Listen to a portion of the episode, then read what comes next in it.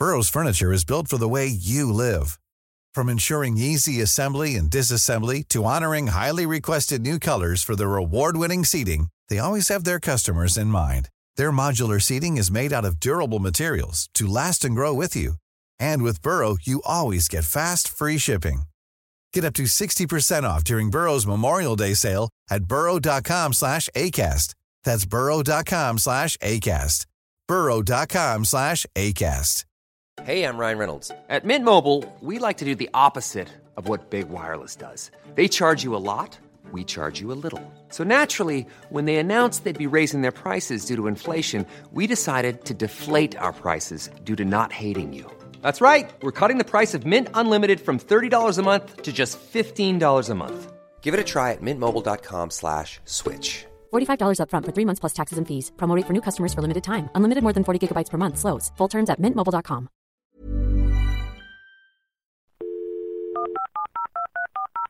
This podcast is a Royfield Brown production. Find others on iTunes. All right. Here I know. Ladies and gentlemen, please remain standing for the singing of our national anthem.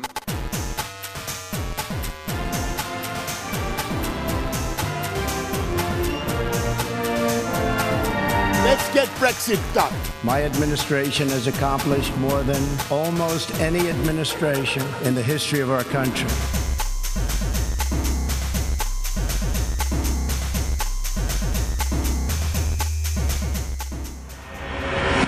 Hello and welcome to Mid Atlantic, the show where we look at the news and the views from one side Atlantic from the perspective of the other. I'm Royfield Brown, who's in a grey, dank, wet Bay Area. Today we are joined by writer and journo Mick Wright, the editor of The Conquest of the Use- Useless, the immediate criticism newsletter. He's in Norwich in the UK. Uh, we have Clint Losey, ex Capitol Hill staffer in Washington. Eric Marcus of the Making Gay History podcast in New York. Political pundit and heavyweight Doug Levy in San Francisco. We have Steve O'Neill, the ex deputy head of policy for the Liberal Democrats in London. We have author and sage, an all round superhero guy, Jared Kobek in Los Angeles. And we are joined, first time, she's a virgin to the show.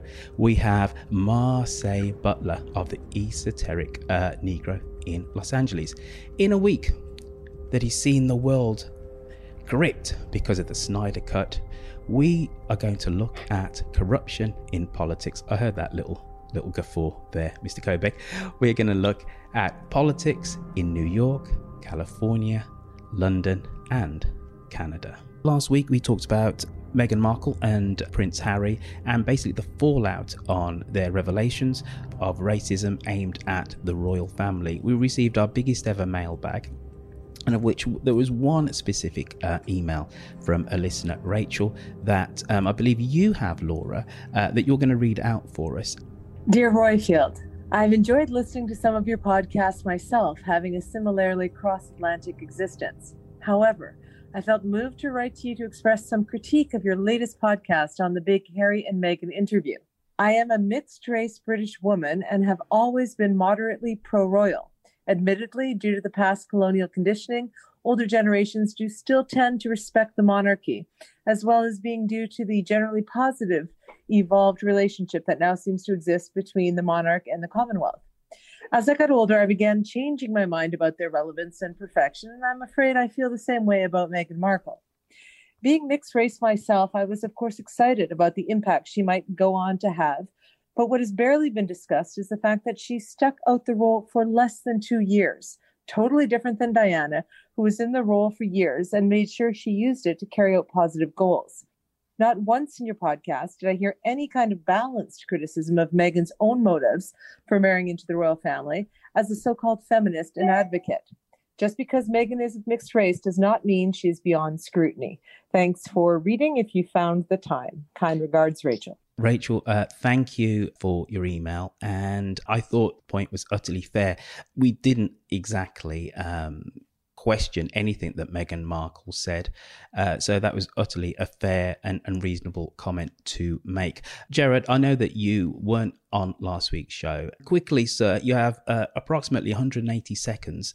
Go for it. Sure. Do I believe that the greater critique of racism in the royal family and the British media that has emerged from that interview is true?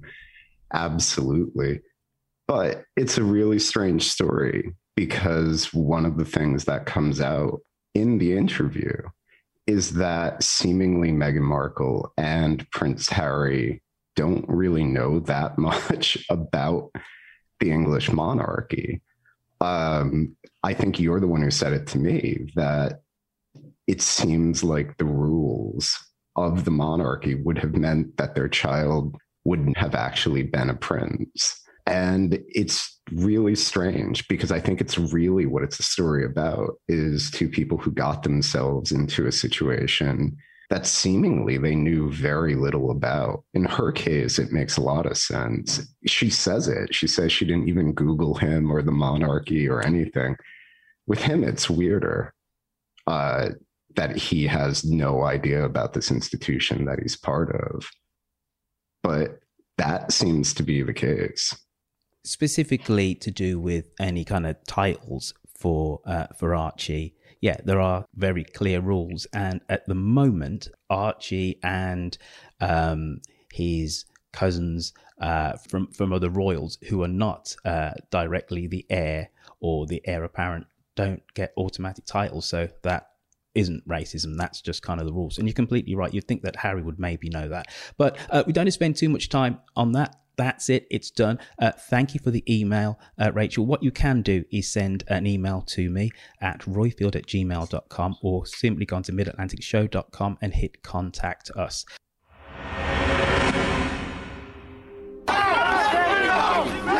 London police clamped down on protesters rallying against a new bill on Monday that critics say would give officers too much power to crush peaceful protest. Demonstrators convened on British Parliament as lawmakers debated. They blocked traffic on nearby Westminster Bridge before marching on to police headquarters and British Prime Minister Boris Johnson's office. Monday's protests come on the heels of days of demonstrations over the kidnapping and murder of 33 year old Sarah Everard, which has sparked global outrage over the failure to protect women's safety. A police officer, 48 year old Wayne Couzens, has been charged with Everard's murder. Police broke up a vigil planned for Everard on Saturday, saying it breached lockdown rules and dragged away several mourners in what was widely seen as excessive force. Under Monday's proposed bill, police would be able to impose a start and end time for demonstrations, set a noise limit, and shut down protests that have a quote, relevant impact on persons in the vicinity. What is the police crime sentencing and courts bill and how will it change protests? The UK has been racked by the Sarah Everard case and the fallout of the police specifically to do now with the vigil which was held in Clapham. So, Steve, I'm going to come over to you. What exactly happened at that vigil and why should we be worried about this new bill?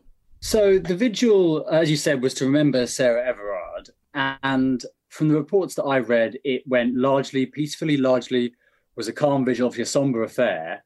It seems like toward the end of the the vigil, things turned uh, nasty. I think what seems to have happened is some speeches were made um, by some attendees of the vigil. It became a little bit more political, and at that point, police uh, stepped in, uh, and pictures emerged of them arresting quite forcefully a few women. There's quite a um, you could call it a graphic video of a woman being sh- shoved to the ground. Um, on the back of that, the police have been criticised uh, very widely, and it's actually united the whole political spectrum. Um, uh, so all politicians of all sides have criticised the police on this. It seems they mishandled it quite badly, although of course we only have limited information, so we are going on what we assume. This bill, so bills in the UK, like um, I imagine our colleagues across the pond, are sort of amalgamation of lots of things. So this police crime sentencing and courts bill covers all kinds of things. The thing that's become really controversial and it's linked to the protest, um, sorry, the vigil, not protest, I slipped there, um, is changes around police powers on protests. Um, what seems to be the case is the, the kind of police bodies, and the main one in the UK is called Police Federation, wanted more power to deal with things that looked like the Extinction Rebellion protests um, that we've seen over the last sort of few months and years and in particular protests where they're sitting still, standing still, or one person protests where one person is sort of standing around with a big sign. So there was a Mr. Brexit who was doing that outside Parliament, sort of quite humor- humorously um, for months and months. Mm. Um, they uh, wanted more power to deal with. Am I going on too long? You are really yeah. fantastic detail. However, um, uh, Mick, give us a sense of how this has really united the British political spectrum. And do you think, um, because there's been this kind of unanimity of revulsion, the way that police handled that vigil in Clapham, that maybe some of the aspects of the bill which are being discussed this week in Parliament might well be changed? Uh, no, because it was nodded through even by conservative MPs who spend the rest of the time crowing on about how having to wear a mask is a suppression of civil liberties. And the thing to say about this bill, uh, which Steve touched on slightly, is um, it's what you would describe as an omnibus bill. So it, it, yeah, it does it does smash together a lot of different issues in a in a in a vast bill, and uh, this bill is also part of the Conservative Party's um, basically manifesto commitment to um, harass significantly harass the Gypsy, Romany, and Traveller community and make it very hard uh, for for for people from those communities to set up camps practically anywhere. And in terms of protest, it will also massively increase the powers of the Home Secretary to pretty much arbitrarily decide that uh, a a certain protest or certain protests are a nuisance. Um, and also, you know, which as usual when drafting law, um, uh, you know, they have they've drafted it, drafted the, the proposed laws in the most broad sense possible to give them the broadest amount of latitude.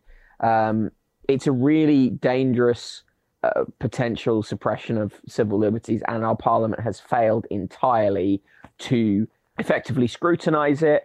And the media is framing the Labour Party's late opposition to it as essentially, you know, them being on the side of uh, paedophiles and rapists. So, as usual, the debate in the UK on this cursed island is, is, is pretty pathetic, but this bill is, is very, very dangerous in terms of civil liberties present, the, the, police need to prove that protesters need to know they've been told to move on. Um, and this new law includes an offence of intentionally or recklessly causing public nuisance. And this could be, uh, you know, stopping people stopping the traffic, occupying public spaces, hanging off bridges, or employing other protest tactics to make themselves seen and heard.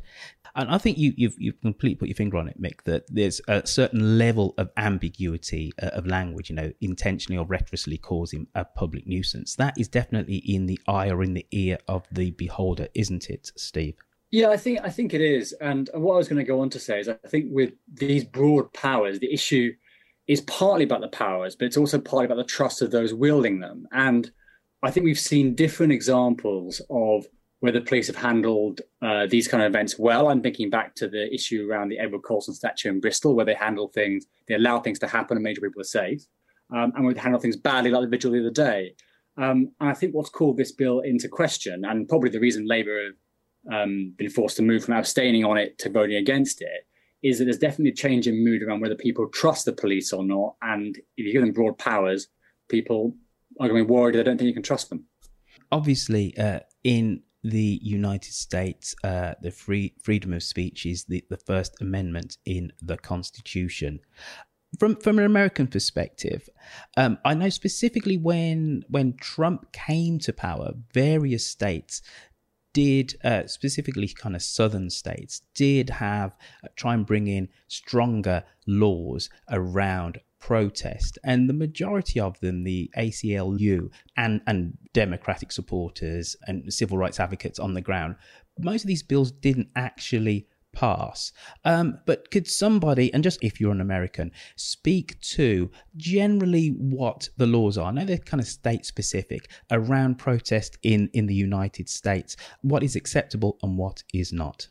The issue is that there have been quite a few state legislatures that have passed or attempted to pass bills that would make calling a police officer names or um, heck there's even laws on the books that that say if you say bad things about certain products that you could get sued or potentially even arrested um, these are completely contrary to the whole concept of free speech.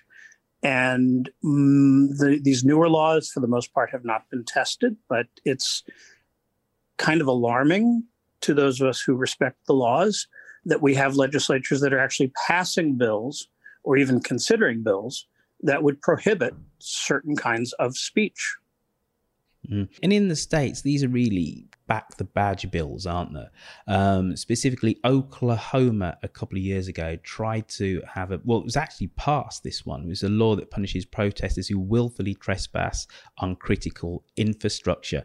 Uh, one of the criticisms of this new bill uh, in the UK seems to be that this is all about uh, protect, not all about, but in part about protecting statues over protesters. Uh, Mick, I'm going to give you the last word on this. Uh, wh- where do you stand on that? Is this is more about the forces of conservatism, wider conservatism, um, worried about Colston statue Mark II being toppled or daubed or maybe even just climbed upon, as opposed to people's legitimate right to protest? Um, I think it's I think it's about a government with a, a, government and, and particularly a home secretary with a very authoritarian streak. And I know I mentioned it in my previous answer, but I, I will say I will reiterate this again that this is a bill that has large swathes of it uh, dedicated to particularly targeting a, a minority group right? And and there's not enough coverage of that in the press. Yes, the statue stuff is ridiculous, right? And the potential that you could face ten years in prison for vandalizing a statue is ludicrous. But the the provisions and the and and the attempts to make life harder for gypsies, Romanies travelers is appalling, and it, it, it is reminiscent of the kind of thing um, that happens under Orban in, in Hungary and Erdogan in Turkey. It is it's really appalling move.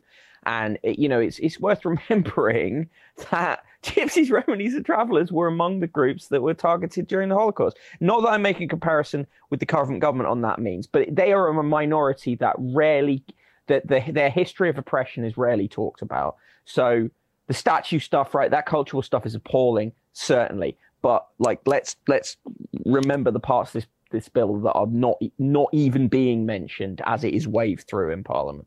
Thank you for reminding us.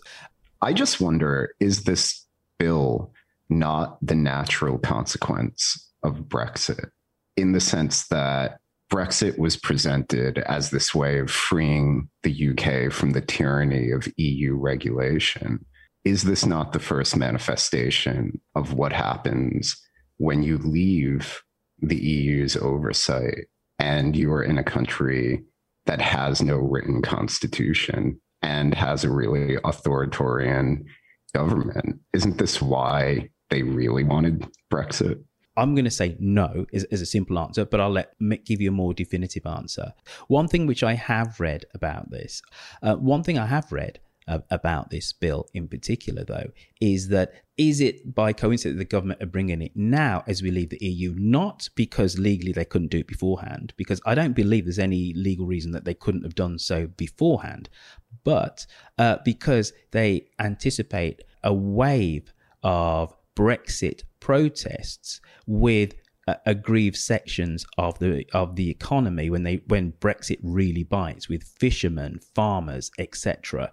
Um, and there could be mass wave protests. Uh, but Mick, utterly the last word on this. We're going to move. Then we're going to move on to Canada. Uh, yeah, they could have done it before. They could have done it before Brexit. As I thought so. Um, yeah. I, and I think that the the thing is, you got look back to the look back to the 80s and early 90s stuff around, uh, you know, the poll tax riots, stuff like that. Uh, you know, Brixton riots. The, the, the, the, the when the Tory Party, when the Conservative Party are in power, um, authoritarian use of policing powers is pretty common. That said, though, the Blair government um, pushed through a lot of restrictions on protests. So we've had decades and decades of this from both major colours of political party in the UK. So I, am not surprised, and I don't think it was Brexit orientated, really. All right, we're going to move on to to Canada. Just very very briefly, uh, Laura Babcock, for shame, for shame. At the start, everybody was lauding Canada with its response to COVID nineteen. Your prime minister not only seemed was not only handsome but seemed incredibly dynamic. Here we are. It's March 2021.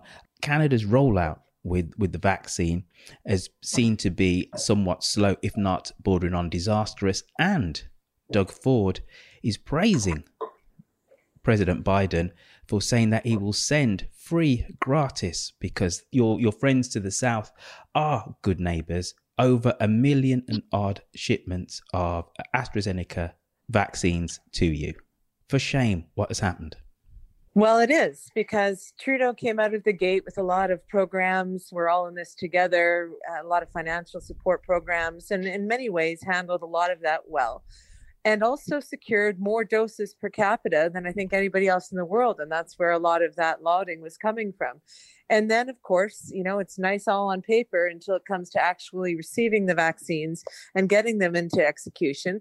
And provincially, you know, uh, the premier today, of course, who's very much like uh, Trumpian, if people don't know him, he's got the same sort of populist delivery and so, you know, he said, God bless America. And I'm sure that'll get lots of headlines. But he hasn't been doing a particularly good job as a premier on this either.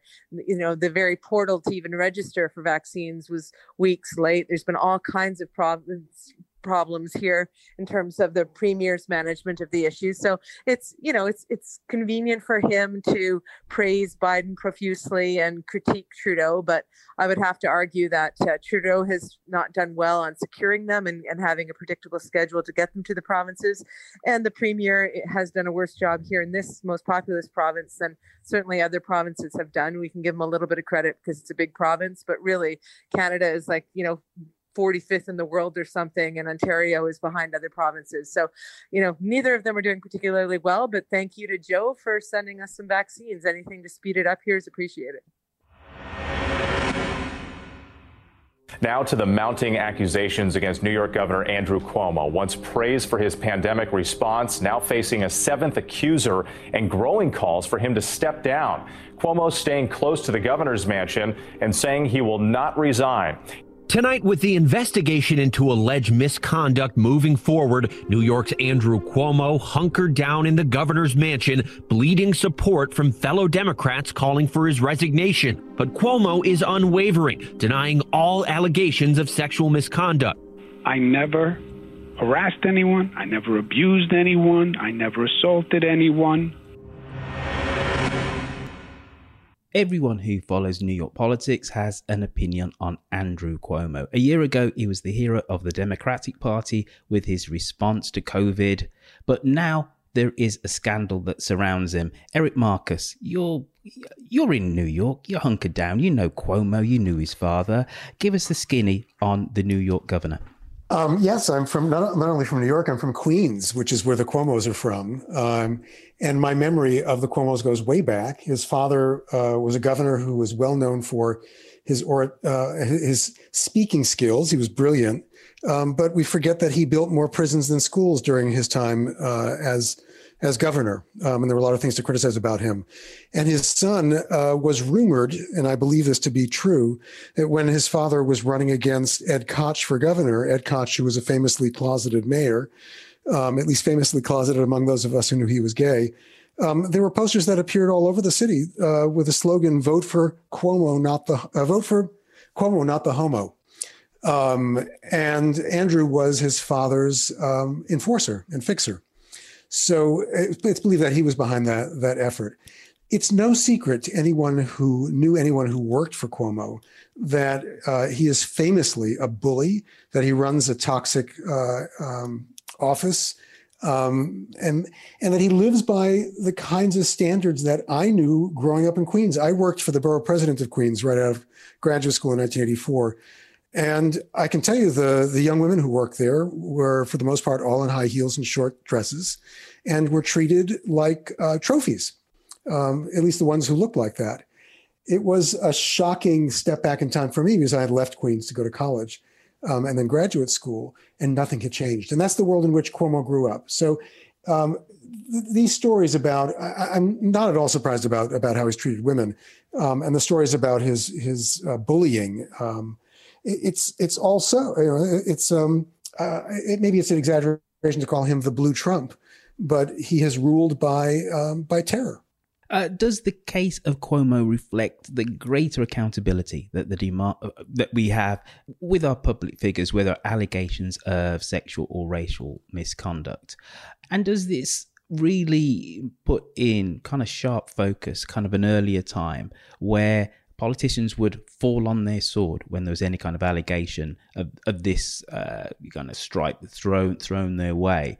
Um, we live in a time where politicians are much less likely to resign in the face of anything now. Um, Clint Losey, what can the Democratic Party do with its recalcitrant, scandal ridden governor of New York? Uh, I think Cuomo seems to be powerful enough that he's going to make it through this. So I'm not sure it matters what they do.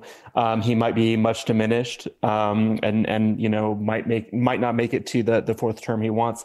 But you know, I kind of kind of going back to uh, Senator Al Franken, who was forced to resign in um, in a scandal, a very similar scandal that he had uh, done done inappropriate things with women. Um, this was not while he was a senator. This was long before he was a senator, and he faced enormous pressure to resign um, and did so. And I think many Democrats who are coming um, on the heels of that are looking at that lesson and saying that there was there was no profit in that. Um, and, and, so they they think they can stick it out. And I think uh, if you look at the Ralph Northam, Northam example, uh, he was the governor of Virginia. He uh, was accused of having um, uh, done blackface uh, in during medical school. It showed up in uh, in a, in a yearbook. We don't and know it was him, and he did, and he made it through. So I think if you're if you're Cuomo um, you're, and you're looking at the Al Franken example, and you're looking at the the Ralph Northam example, I think you're looking at uh, you just need to kind of stick it out, hunker down, and, and you'll make it through okay. But, but one big difference here is that Cuomo doesn't have friends. He's made enemies every step of the way, and you've noticed that people have not rallied to his side. And also part of the, the scandal now is that he covered up deaths. He covered up the number of, of elderly people who died in nursing homes. So there's a lot running against him. It's his, it's his toxic work environment. It's his abuse of women. And, um, um, and it's also the cover up. So um, I, am guessing he's going to try to survive, but I'm not sure he can, especially if he doesn't have the uh, states, the, the senators from New York, or even the president on his side. I would defer to to your your firsthand knowledge of this, Eric. But it does seem to me, just kind of in what I've seen, that he might be powerful enough, um, even without you know friends, uh, to survive. And you know he might still have a friend in Joe Biden who hasn't really come out hard against him the way um, other senior Democrats like uh, Chuck Schumer uh, have. Um, I don't. I don't. I really doubt that um, Biden could withstand that, particularly if the investigations that are going on, you know, turn up some pretty hard evidence. But I mean, Cuomo just does seem that powerful. Yeah, I mean, he may survive. Um, I, I, hope he's badly damaged, and I hope he doesn't run again. He's he's a nasty piece of work, and and we don't need him in the Democratic Party or in office. Marseille, what one of the things that the Democratic Party um, struggles with is when accusations of this ilk are thrown at it because it is the progressive party, isn't it? So it actually needs to hold its leaders to a much higher standard than even the Republican Party. Uh, I would say so. But also, there is a branch of the Democratic Party where uh, younger progressives are kind of shifting towards demanding that we get these folks out of power because uh, they, they seem to be not uh, they don't really share i feel like a lot of my politics especially. Um, so i think there is like a changing of the guard in a sense and um, holding people accountable that's been happening obviously cultural for the last few years. So people like cuomo and uh, pe- people that have been kind of getting away for the, with this behavior for a long time are not really what we want to see going forward, especially um, if, while I think each party is kind of going through a sense of or sort of rebranding and or an evolution, I guess is a better word. Mm. Uh, Doug, the Golden State, the, the, the governor there, uh, Gavin Newsom, could be recalled. Give us the, the backstory to what's been happening in Sacramento. Well, part of it is that California's got a rather wacky constitution that gives voters a lot of power, which is generally a good thing. But as the world has evolved, it's made it very easy for ballot propositions and recalls to get on the ballot and go up for a vote despite you know whether there's good reason for it or not Newsom has been a target of the Republicans for years. And what's happened here is that a few people in the Golden State who hated him because of whatever began collecting signatures for a recall. It, it, happens against every politician every year. So that part was not surprising. But what happened here that's different is that Republicans from all across the country decided, oh, this is a really good thing. We could take out this person who is a rising star of the Democratic Party. So you had tons of money from other states pouring in to support this recall effort, which is how they've managed to collect enough signatures. It is somewhat likely to get on the ballot. We'll know soon. And that's a tough problem for Newsom, especially because even though he did a lot of things with coronavirus very well, he made a few stumbles. Most notably, he pissed off a lot of folks on his side by going to a fancy restaurant and, and eating indoors without a mask on. Uh, Jared, you you kind of know of, of Gavin Newsom. Um, a lot of people in California have been upset with how strongly the state has been locked down. There almost seems to be an uh, almost indecent haste now to to reopen. Uh, but give us the sense of some of Californians' frustrations with its Democratic governor. Well, I fully agree that this is a manifestation in part of external Republican money. But if this if they actually did acquire the signatures that will allow this to get on to, to, to allow a recall election to happen, I think that has to be seen as a manifestation of a rage that extends beyond like the MAGA hat wearing troglodytes. Uh, this is a situation where the state has been in lockdown for, in some form or another, for a year. Small businesses are hurting. And I also think everyone is furious, and not just you know, in California. I think everyone in the country is furious at this experience that we've all had. And I think it's hard to see how a lot of the people who were incumbents in positions, particularly of executive power, aren't going to face some wave of that rage. And I think this happens to be the California, the crazy Californian version of it. Does it mean he'll be he'll lose the recall? Probably not, but it seems possible. That's a really good point because there are who just want somebody to blame. And yeah, the French Laundry incident put a big target on Gavin's back.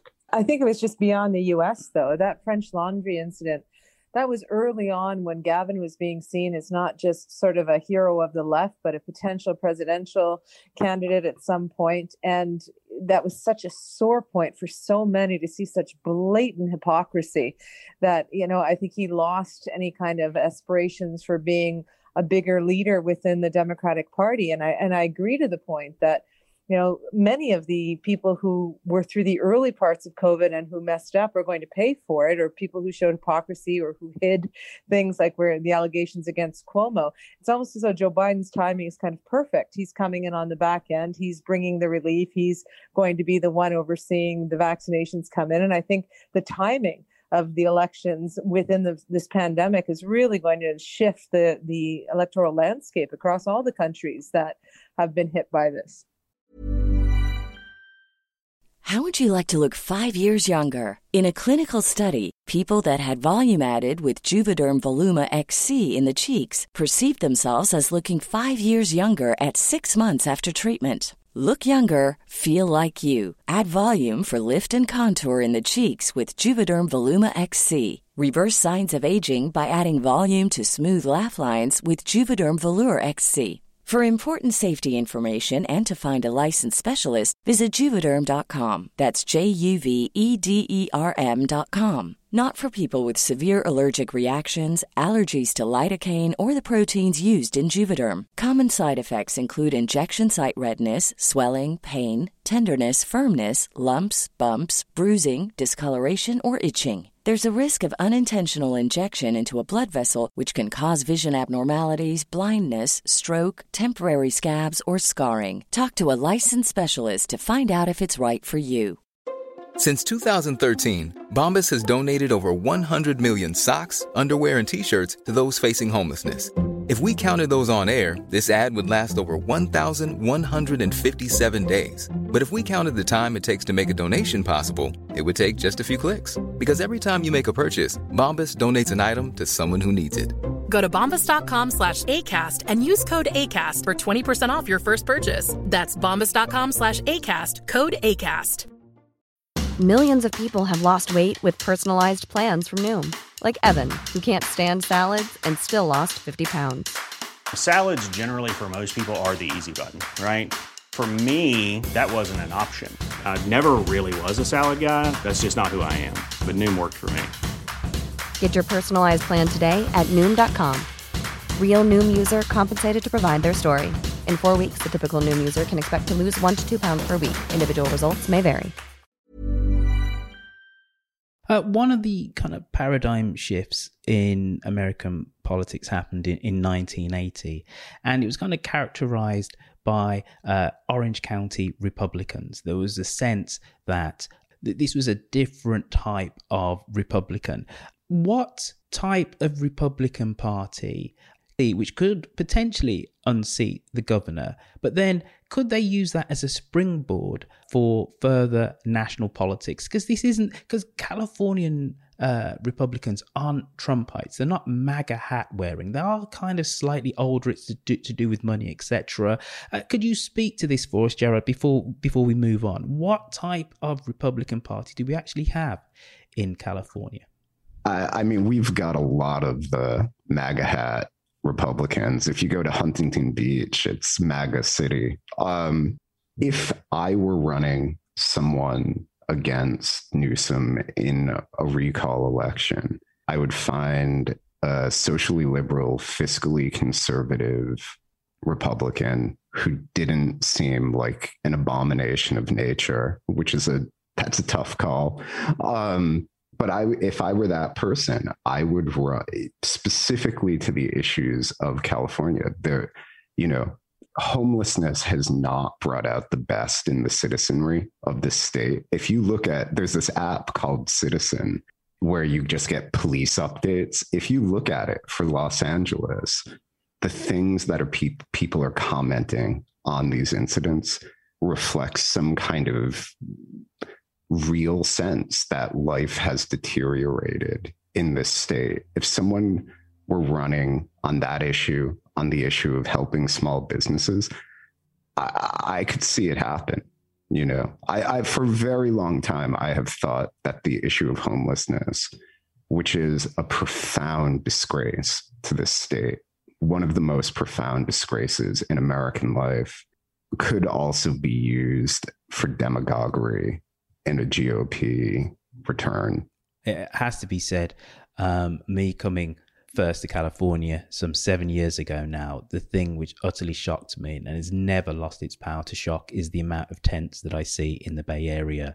Um, I remember one one visit uh, one time I returned back here, uh, within 30 minutes, I saw not one, not two, but three pairs of buttocks uh, in the middle of San Francisco. Two guys were, were defecating in the street on a Sunday afternoon at three o'clock and walked out of their tents to do so. Um, it is an utter shame of this great state, uh, the level of homelessness and the amount of tents you see in, in Oakland and San Francisco. Just, just beggar belief. Marseille, Doug kind of hinted that uh, this move against Newsom was kind of almost gonna happen just because. Is that the case? Is this really the Republican Party instinctively, reflexively being anti California because California for them symbolizes all things which are wrong with liberalism? Uh, did Newsom always have a target on his back, regardless of going to French Laundry and eating without a mask on?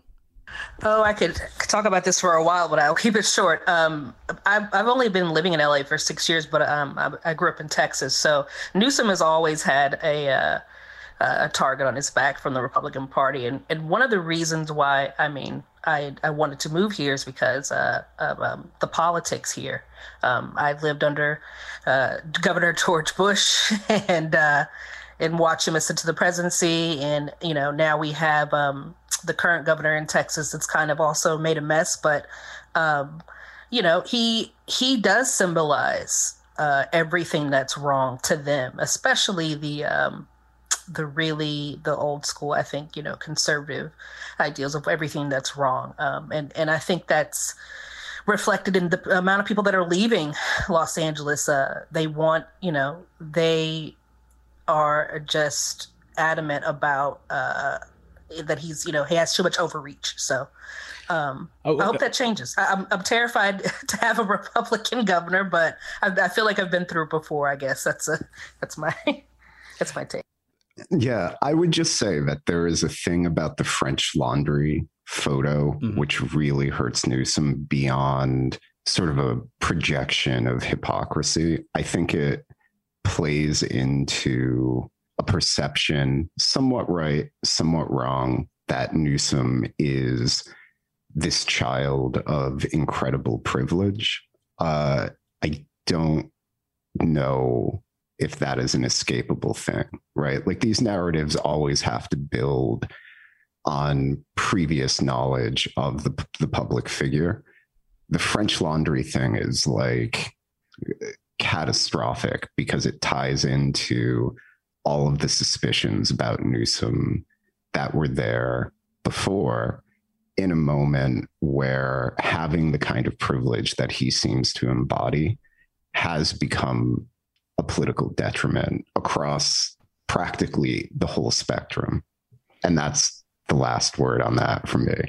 I'm going to chime in with one more piece. the The French Laundry incident would have been survivable if he had responded to it better. Unfortunately, his immediate public comments about that photo and what he was doing there were not credible.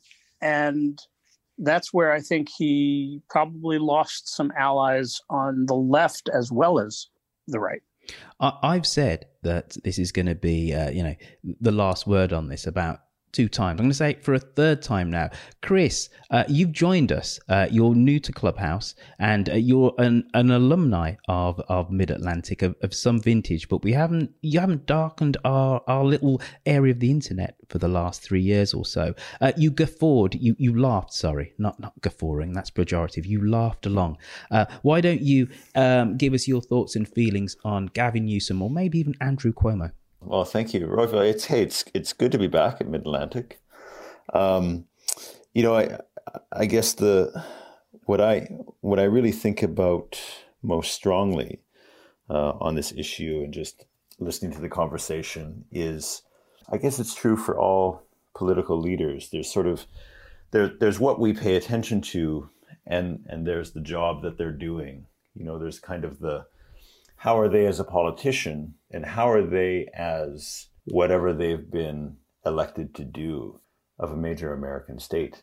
I don't have a lot of a sense of what it's like to live in California. Here I am, here I am in London. You know, I, I can't help but think strongly. A year ago this time, gosh, March 2020, I was because uh, I've lived in China for several years. I was uh, moving PPE uh, around the world um, from China to uh, my native Canada to the US to here in the UK. And uh, I've got to say that, you know, Gavin Newsom's team, and I worked directly with his team uh, that was doing PPE procurement, they were some of the best people that I worked with in what was uh, just an incredibly difficult time for governments and bureaucracies to get anything done.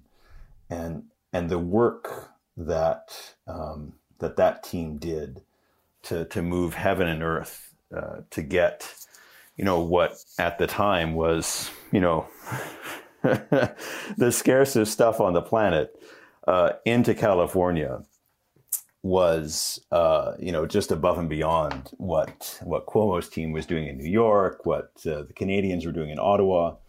You know, in fact, in, in some ways, they were so good at it that they were starting to take on the, the needs of other states, and and you know, in the absence of of real national leadership on on the procurement thing, um, you know, they started buying on behalf of other states and and looking, you know, with some of their big tech con- uh, partners in the state, like how can we sort of create our own uh, supply chains to sort of import it here and then spread it through through the country. And they were really innovating on that. it, it is interesting that um, at the start of the pandemic, uh, Canada, uh, ca- the Canadian response was lauded, as I said earlier on.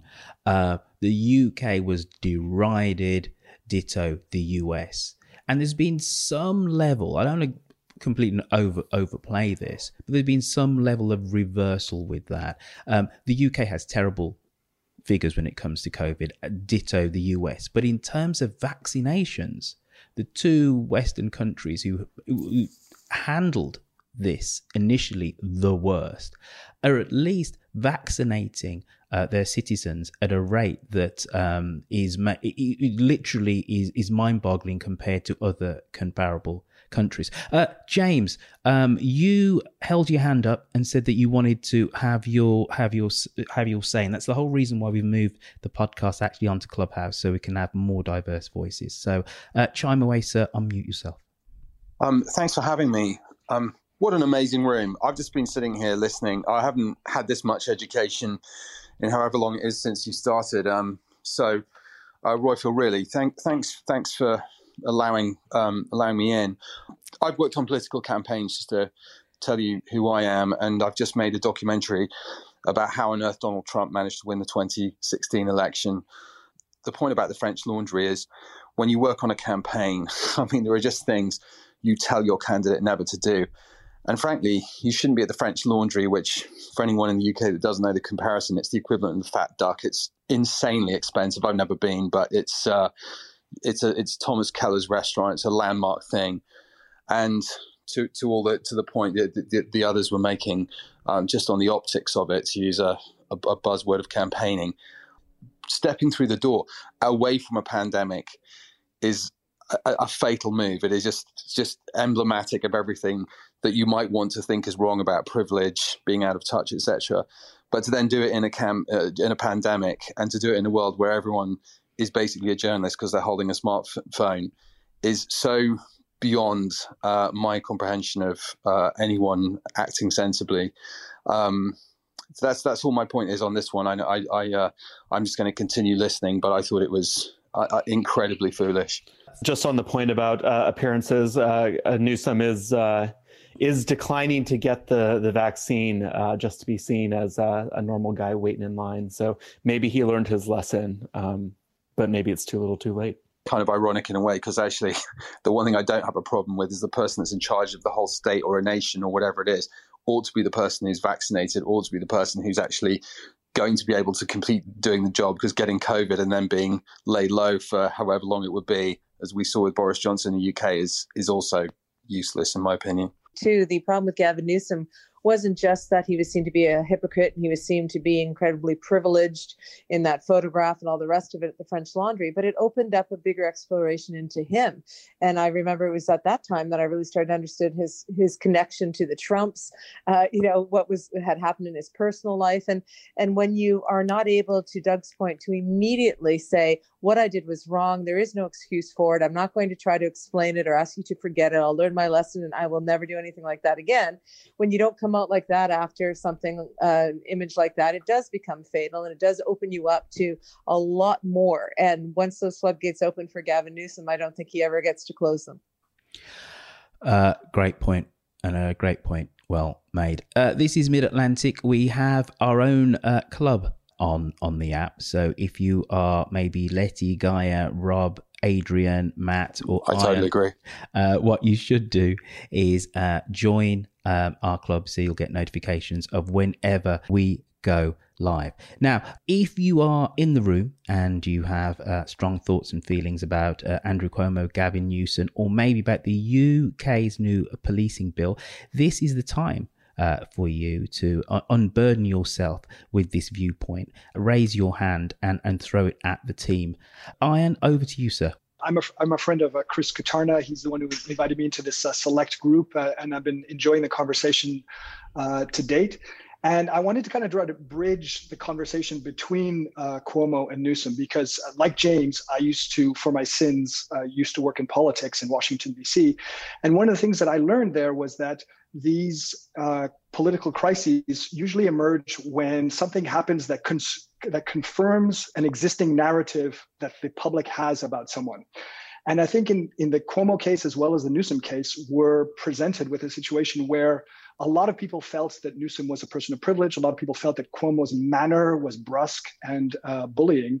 And the current, uh, you know, kind of imbroglios that they find themselves in are so devastating, not just because of the optics in the case of Newsom, not just because of Me Too in the case of Cuomo, but because they, cons- they, they confirm an existing narrative about both these individuals that we were all kind of waiting to have evidence of.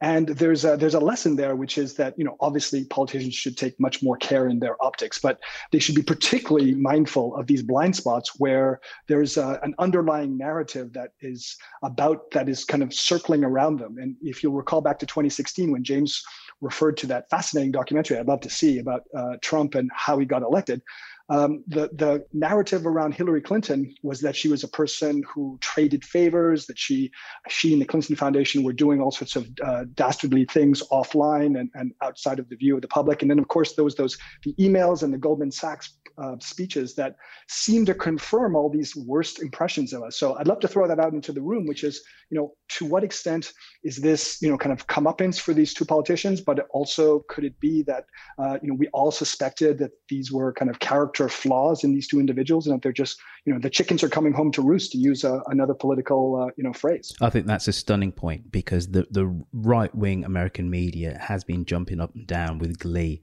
specifically uh, with, with uh, Andrew Cuomo, and they've actually said, uh, "We told you." That he that his COVID response um, wasn't as great as, as as all you liberals have actually said. That he was actually massaging the figures. We we we told you that this man uh, was not the upright standing politician that everybody said. That he wasn't the savior of, of New York. Uh, so I, I, think you you make uh, make a stu- stunning point there, Ian. Can I just make one final point? Go on, James. Yeah, just on this on this very interesting thing about to, to Ian's point about people living, you know, being seen to live the good life.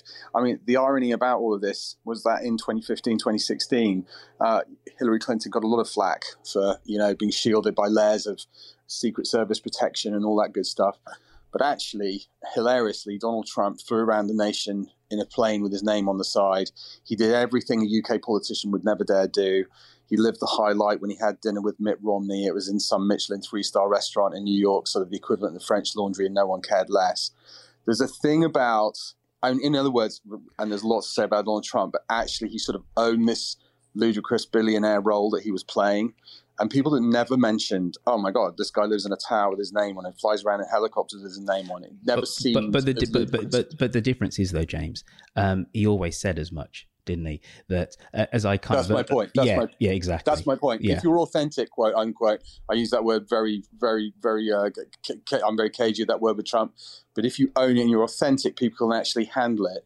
But if you're pretending to be a person of the people and then you're spotted in the French Laundry, you've got a massive problem on your hands. So it's all about how you present yourself and and the sort of you know again like honesty is a very very tricky word with Trump. But if you actually own it, on that occasion he got away with it and no one ever mentioned it one ever mentioned sort of brash uh, display of wealth. Spot on. Now, um, in breaking with, with slight tradition, I'm going to quickly go around the room and uh, and ask everybody because uh, we just want to slightly lighten the mood and and ask them um, what they have either read, watched on TV, or what they're looking forward to in the next week. Right, I will go first.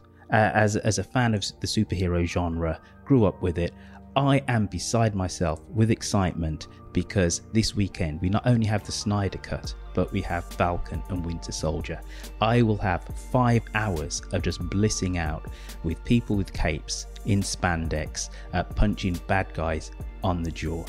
Cannot wait. Jared Kobek over there in Los Angeles, what are you looking forward to this weekend? Uh, I'm looking forward to you triumphing that bliss and finding some way to to shiv it. Perfect. Right. Well, uh, if that's what you're looking forward to, I'd say your life is a little bit bereft uh, of uh, of too many things. But if you're going to take vicarious pleasure from me, far be it from me, yeah. from from me, not to let you to do that. Uh, Doug Levy. I think this weekend may be my first barbecue of the year. That's something definitely to look forward to. Steve of course, nobody will be there because it's social distancing. Steve O'Neill. I am also a secret superhero fan, but I'm desperately trying to work out how on earth I get to watch the Snyder Cut in the UK. But we can't get HBO. I think it might be on Now TV, so I'm scrambling to get uh, access to that. Steve, Steve, listen, friend to friend. If you need a dodgy link, I can provide it for you. So don't worry. Eric Marcus. I am looking forward to finishing my binging on a BBC uh, World Service podcast called Goodbye to All This. It's a brilliant podcast uh, by a woman who, it's not, not the most cheerful thing. It's about the death of her husband and raising her two young girls. And it's just, it's breathtakingly wonderful in how it's produced and very moving and heartfelt. Laura Babcock. Well, now I've got my Saturday night movie pick with the kids because we're all superhero fans like you are. But I'm also looking forward to finishing binge watching The Crown. I got really bored in the first few seasons, but after the Harry and Meghan interview, I've gotten back into it. It's getting a little bit better. Mick Wright. Uh, I'm knee deep in, in investigating uh, QAnon infiltration of a cult slash commune that's become um, massively um, an obsession for TikTokers. So that's what I'm enjoying. Yeah, and, and you're enjoying doing that because this was supposed to lift us all, Mick. But if, if you're lifts me, man. Okay, it's, it's, that's it's fine. You know, I'm like deep. It, I'm I'm deep in the deep in the hole with a, a piece of journalistic endeavor. What? Also, I'm trying to beat Vice to the punch, so that's always fun. listen, my brother, as long as it's making you happy, I'm happy for you. Clint Losey. Uh, this one is specifically for all the folks in DC. Um, it was my favorite thing last week, and and it's going to be my favorite thing this weekend. Is uh, the Rose Ave Bakery in downtown DC. It opened at the beginning of the pandemic. Um, it's run by uh, a woman uh, called named uh, Rose Nagayan, um, and so it's fairly new, but it's it's really good. Um, and I can't believe that I'd been missing out of it for most of the pandemic. Um, it, it is really good, and I'm going to go stuff myself there uh, for the second weekend in a row. Marseille. Uh, I am really excited to watch the Tina Turner documentary on HBO. Um, I've read a couple of articles about it, and it sounds like she's saying goodbye to her fans, but I'm really uh, excited to watch it. Oh, there you, you put something on my watch list now. Uh, Chris K. I've been uh, introducing my girlfriend to Lost, which she missed when it was uh, a big thing 15 years ago. Uh, so we're just at about the point where they keep having to push a button inside the hatch and uh, bringing back some good memories. The, the two people who we invited up on stage, we're going to invite you to join in this as well. So, James, you go for it, sir. I've just been given a book um, called Lucky, which uh, is how Joe Biden barely won the presidency, written by Jonathan Allen's uh, Jonathan Allen and, and Amie Parnes, who wrote the Shattered book about the Hillary Clinton election. So I'm going to be reading that. Last but not least, Ian. Two quick uh, recommendations. One, possibly the best book of 2021, uh, now and, and forever. Uh, a book called Chatter by Ethan Kross, which is all about the conversations we have with ourselves and how we can manage those. And two, for those of you, very few, who are on Apple TV Plus, For All Man- Mankind, another counterfactual series. In I the like that of, show. uh, yeah, Man in the High Castle. It's actually stunningly good considering it's gotten no buzz. So, you know, if you're looking for something and you've already plowed through your Ted Lasso phase, uh, jump onto For, for All Mankind. It's really good. I loved season one of that. Loved season one and the whole kind of counterfactual. The Russians get get to the moon first.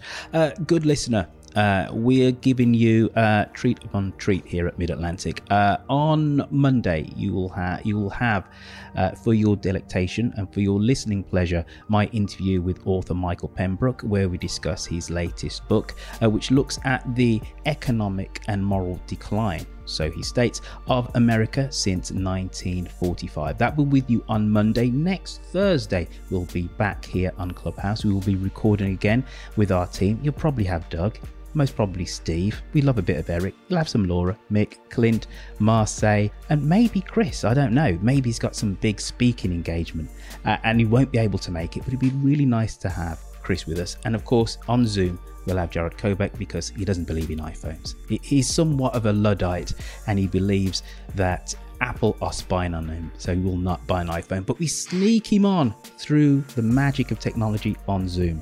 This has been us. This has been Mid Atlantic. Don't forget, folks, left of center politics is right politics. Don't ever forget that. Take care. Look after yourself. Be safe. Bye bye. See you next week. And don't forget, join us on Clubhouse. If you are listening to the podcast, join our club. Bye bye.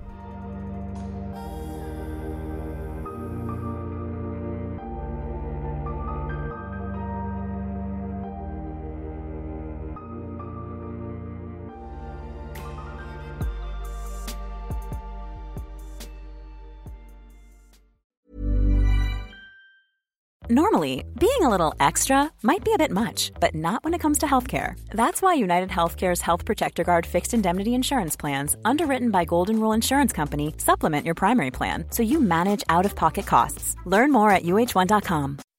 When you make decisions for your company, you look for the no brainers. If you have a lot of mailing to do, stamps.com is the ultimate no brainer. Use the Stamps.com mobile app to mail everything you need to keep your business running with up to 89% off USPS and UPS. Make the same no brainer decision as over 1 million other businesses with Stamps.com. Use code PROGRAM for a special offer. That's Stamps.com code PROGRAM.